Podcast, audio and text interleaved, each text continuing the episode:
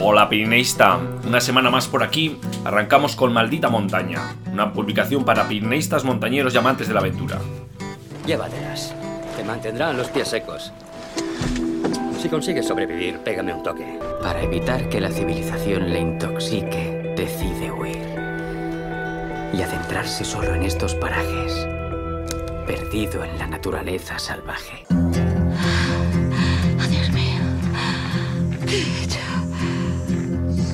Siento a que tengas que caminar mil seiscientos kilómetros para...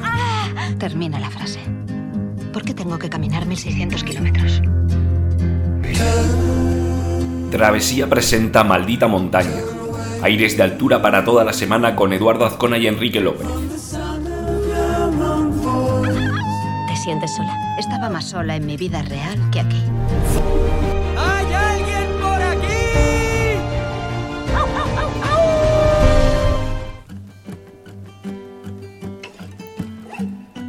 Esta semana lanzamos la guía La Vuelta al Aneto, ¿no? Una cuidada descripción de la ruta de tres días que circunvala de manera completa al monarca de los Pirineos, el Aneto. Bueno, está um, el, un poco el trabajo sobre, sobre esta guía, y bueno, ya veréis por las fotografías, pues se ha realizado en una época, pues bueno, cercana a la que nos encontramos. Eh, una atmósfera muy otoñal, ¿no? Eh, en sí es una ruta, bueno, que se puede hacer, eh, digamos, eh, en otoño y entrado en noviembre. Pero bueno, ya sabéis lo que nos ha llegado eh, con los últimos días, ¿no? Estas nevadas copiosas, ¿no? Que sobre todo a partir de mil seiscientos metros, pues han cambiado sin duda el aspecto. No hay que olvidar, por otro lado, que bueno, en esta ruta de la Vuelta al Aneto, pues eh, pasa por, por collados, por pasos en altura que tendrán nieve prácticamente durante todo el año. Y bueno, y si la hacemos ya en una época, pues digamos de aquí a unas semanas, cuando ya ha nevado, han caído las nevadas copiosas en el Pirineo, pues sin duda pues el, el equipamiento pues va a ser muy invernal, y entonces pues quien se... quien se O quien opte, quien se anime a realizar esta, esta ruta, pues decirle pues que es para montañeros muy experimentados y bien equipados en estas épocas, ¿no? Y bueno, quién sabe si nos va a dar alguna opción pues en las siguientes semanas, ¿no? Cuando ya sienten esa, esa nieve que ha caído en las alturas, pues para realizar esta bonita ruta eh, pirenaica.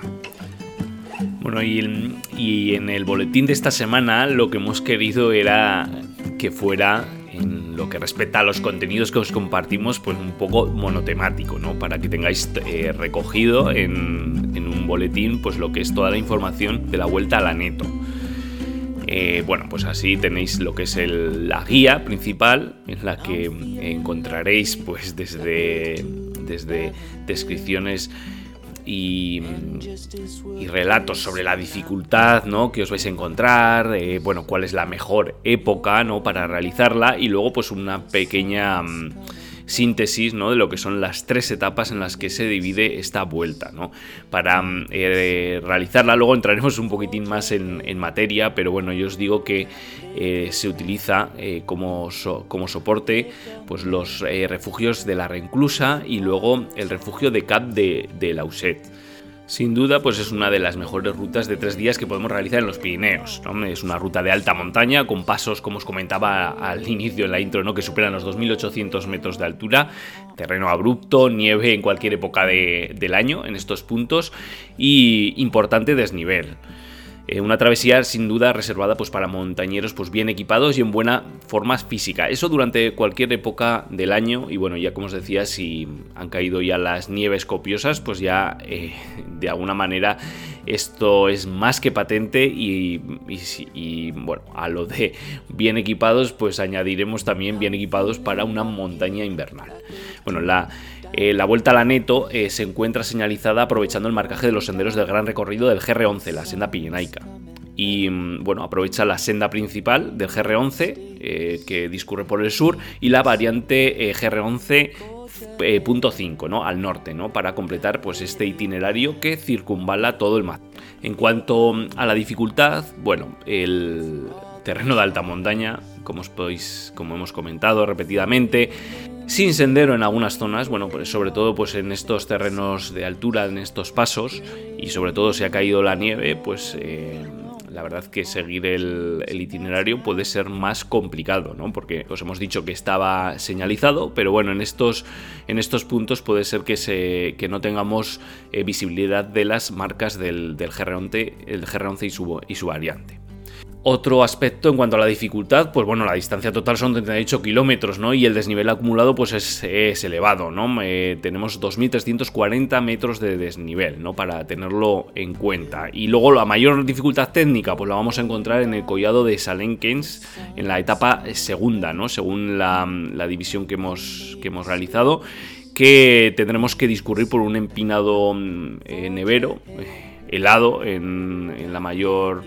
Eh, en la mayoría de las fechas y en la cara oeste, ¿no? Eh, bueno, que lo habitual es eh, hasta hace poco tiempo pues era eh, necesitar piolet y crampones durante todo el año, ¿no? Actualmente pues a finales de septiembre, octubre, bueno, podría ser prescindibles, tener en cuenta también si han caído eh, sobre todo ya en, bueno, en sucesivos años se han caído ya las primeras nieves en estas épocas.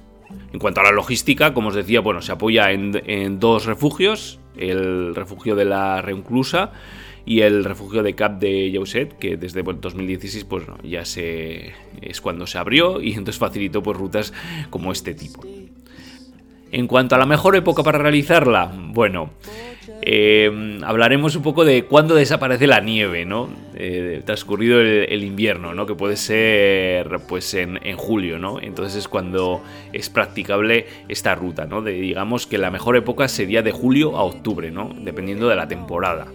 Y como comentábamos, pues en algunos collados, como el de Salenkens, ¿no? Que es de, decíamos pues que puede ser el que más dificultad técnica eh, puede tener, pues la nieve pues, puede pre- permanecer prácticamente todo el año.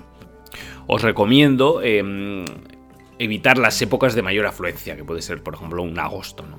Eh, digamos que los meses de septiembre, octubre...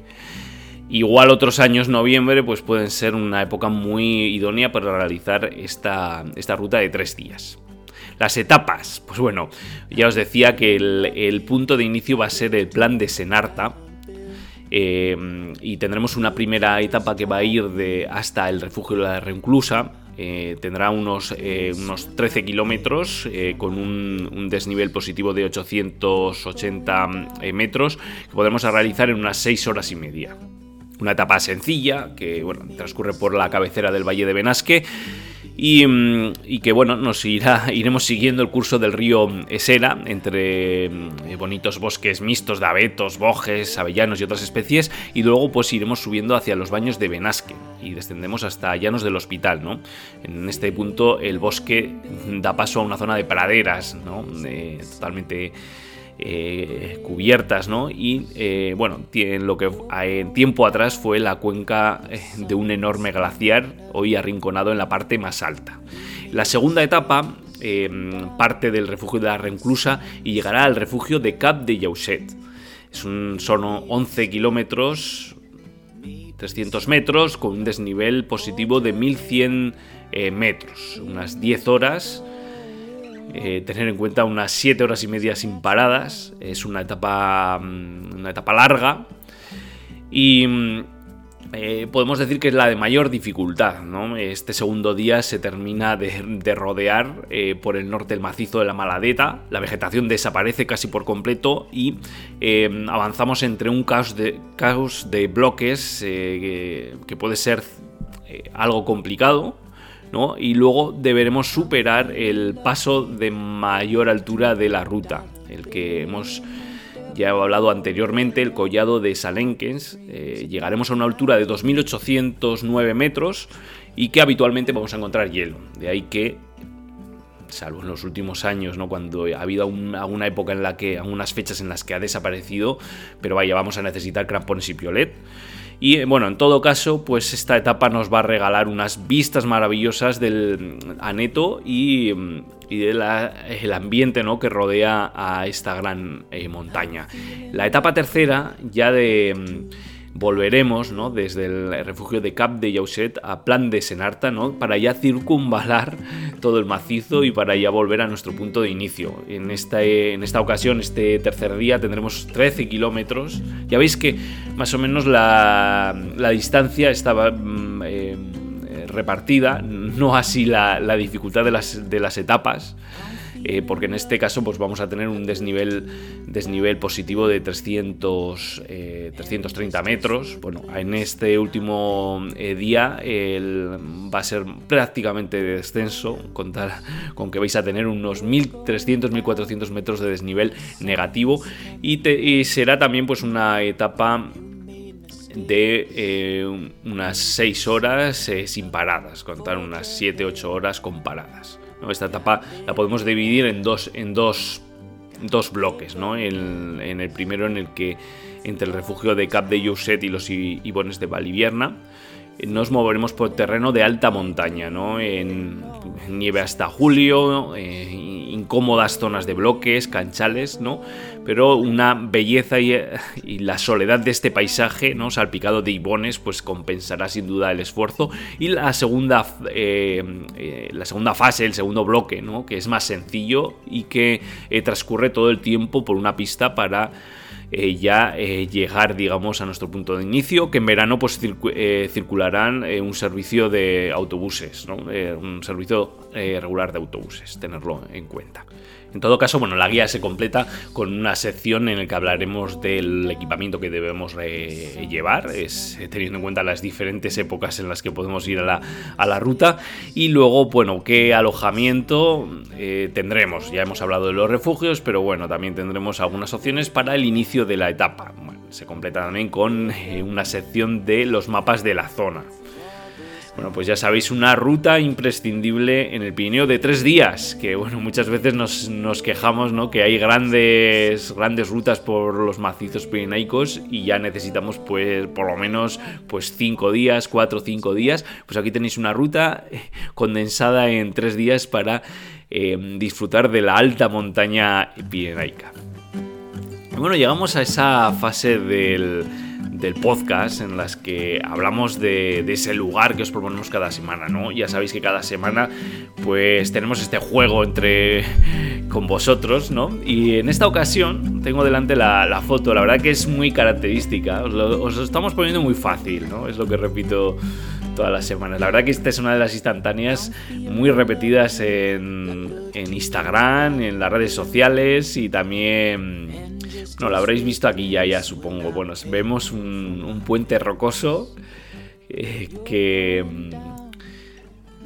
Bueno, con algún, algún pinar debajo, un, un ojo que se abre entre las rocas, ¿no? Voy un poco con las descripciones, ¿no? De vez en cuando las montañas nos ofrecen caprichos geológicos como este, una auténtica maravilla de la naturaleza. Un enorme ventanal en el que resulta irresistible no colarse, colocarse delante y mirar a través de él. Las pistas, ahí van las tres pistas que os hemos preparado para esta ocasión. Nos encontramos en tierras aragonesas, en una de las sierras interiores más importantes del Pirineo. La segunda, el contraluz que hay detrás no nos permite distinguir muy bien las montañas del fondo, pero estamos ante los primeros tres mil pirenaicos. Y va la tercera, por favor no lo intentéis, pero quizás muchos recordéis el increíble salto base de Alex Villar en dos mil diecinueve, atravesando el arco a doscientos treinta kilómetros hora con su traje de alas. Bueno, estoy convencido que no lo voy a probar. Bueno, os invito a que vayáis al, al boletín a, o a la página web y veáis la fotografía y, y bueno, pues debatáis, ¿no?, sobre qué lugar se... trata, de qué lugar se trata. Y bueno, ¿cuál fue el lugar de la semana pasada? El lugar de la semana pasada era muy sencillo. Bueno, a ver, vamos a, vamos a valorarlo ahora, ¿no? Se trataba del glaciar del Tallón, con el dedo y el tallón de fondo, ¿no? Y si recordáis, hace unas semanas nos hacíamos eco de una foto publicada en Twitter por Meteo Pirinis, en la que se comparaba el estado actual de este glaciar con el, de, el estado que tenía en mil novecientos veinticuatro. La verdad que eh, es un poco para clamar al cielo, ¿no? Viendo, viendo estas dos fotografías que nos compartían esa cuenta de Twitter. Y bueno, según la, la web eh, Glaciares Pirenaicos, aunque se trata de un glaciar muy pequeño, nueve hectáreas en, en dos mil trece, se conserva relativamente bien debido a su orientación y a la gran cuenca de alimentación. Si lo queréis visitar, la foto está tomada en la subida final al refugio de la Brecha de Rolando y durante una de las excursiones que os proponemos en el conjunto Ordesa-Monte Perdido-Gavarnie. Os invitamos eh, a que accedáis a esta guía en la que hacemos un repaso a, a las rutas imprescindibles y algunas joyas que hay en, en este conjunto de Ordesa-Monte Perdido y Gavarnie. Bueno, y ahora llegamos a la tercera fase de, de este espacio sonoro, en la que hablamos de las noticias e historias más destacadas, aquella selección que os, hemos, que os realizamos todas las semanas y que en esta ocasión eh, comenzamos con, con una noticia, ¿no? En solitario, sin oxígeno y sin apoyos, Josh Cobus de vuelta al Everest invernal. No es una noticia eh, que nos llega, bueno, que, que, que bueno, en los siguientes meses pues vamos a estar pendientes de las actividades que se van a realizar en cuanto al Himalaya en invierno, ¿no? Y aquí tenemos, bueno, que a, a Host, que en, en dos mil diecinueve ya consiguió llegar eh, a, a unos siete mil cuatrocientos metros de altitud y vuelve a elegir eh, la ruta de aquella ocasión, eh, una ruta a través de la Arista Oeste y el Corredor Hornbein. Para acceder a la arista, para que os hagáis una idea, tiene que llegar al Collado de Yolá, una, un antiguo paso comercial entre Nepal y Tíbet, y que el retroceso de los glaciares, eh, hablamos siempre de lo mismo, ¿no? Eh, lo que nos trae el cambio climático, el retroceso de ese glaciar, para que os hagáis una idea, ha convertido esta ruta o ese punto en una muralla rocosa con secciones muy técnicas que tendrá que salvar eh, como inicio a su desafío para acceder a esa arista, ¿no? Eh, en este caso lo, va, lo hará colocando cuerdas fijas en este tramo, para, pero el resto de la escalada pues, lo realizará en un estilo alpino, y su objetivo, el que se ha puesto para este segundo intento a esta ruta, es llegar a los ocho mil metros donde comienza el corredor Hornbein, y quiere ver las condiciones eh, que tiene este corredor en invierno para el asalto final. Quién sabe si en un tercer intento, o quién sabe si lo resolverá en esta ocasión, pero bueno, este es el objetivo que se, que se pone para... Um, para esta aventura eh, de, eh, de este invierno en el Himalaya. Eh, la segunda noticia que os traíamos era que, que Nejc eh, Marčič y Luca Strazzar eh, ascienden la cara oeste del Chubutse, una montaña de seis mil seiscientos ochenta y seis metros eh, que han destinado a esta, a esta ruta tres días de escalada en estilo alpino. Para estos, eh, estos dos alpinistas ya poseedores de pioles de oro. Dos para Luca y uno para Nejc, para que os hagáis una idea del desafío de la empresa que, tienen entre, que han tenido entre manos.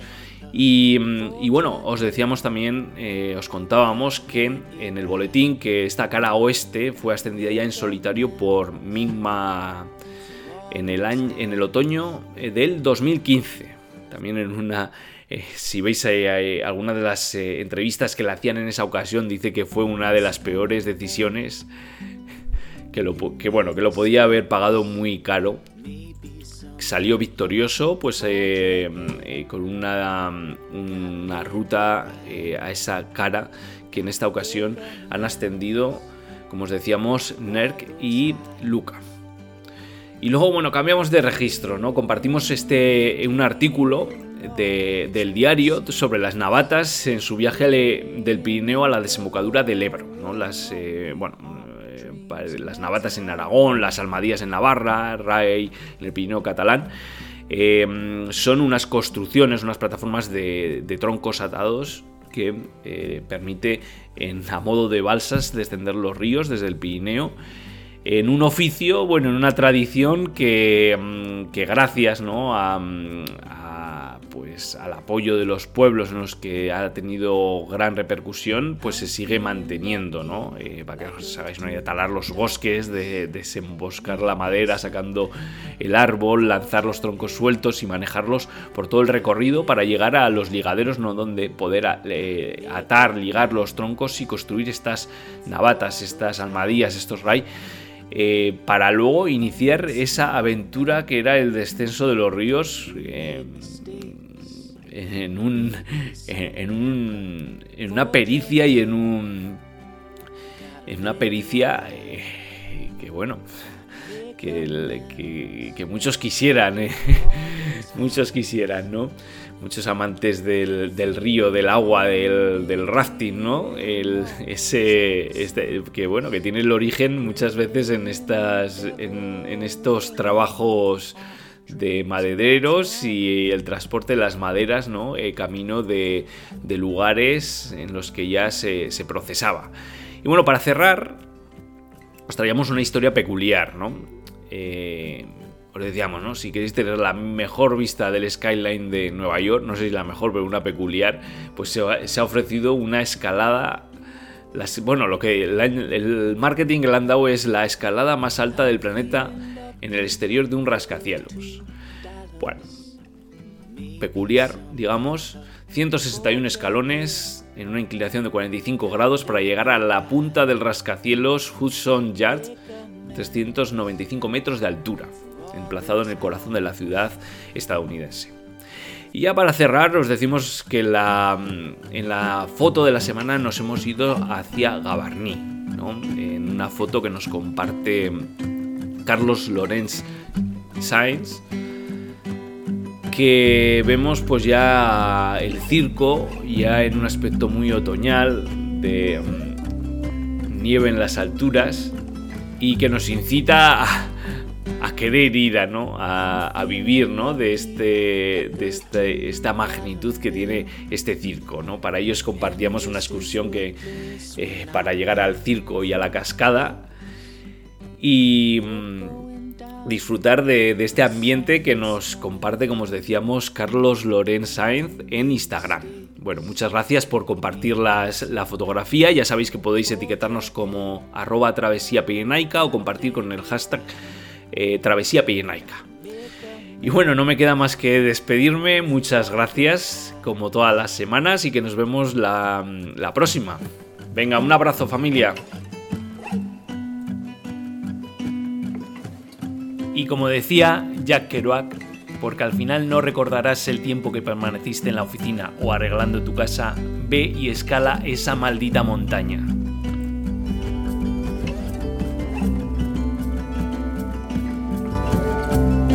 ¿Has pensado en abandonar? Oh, solo una vez cada dos minutos o así.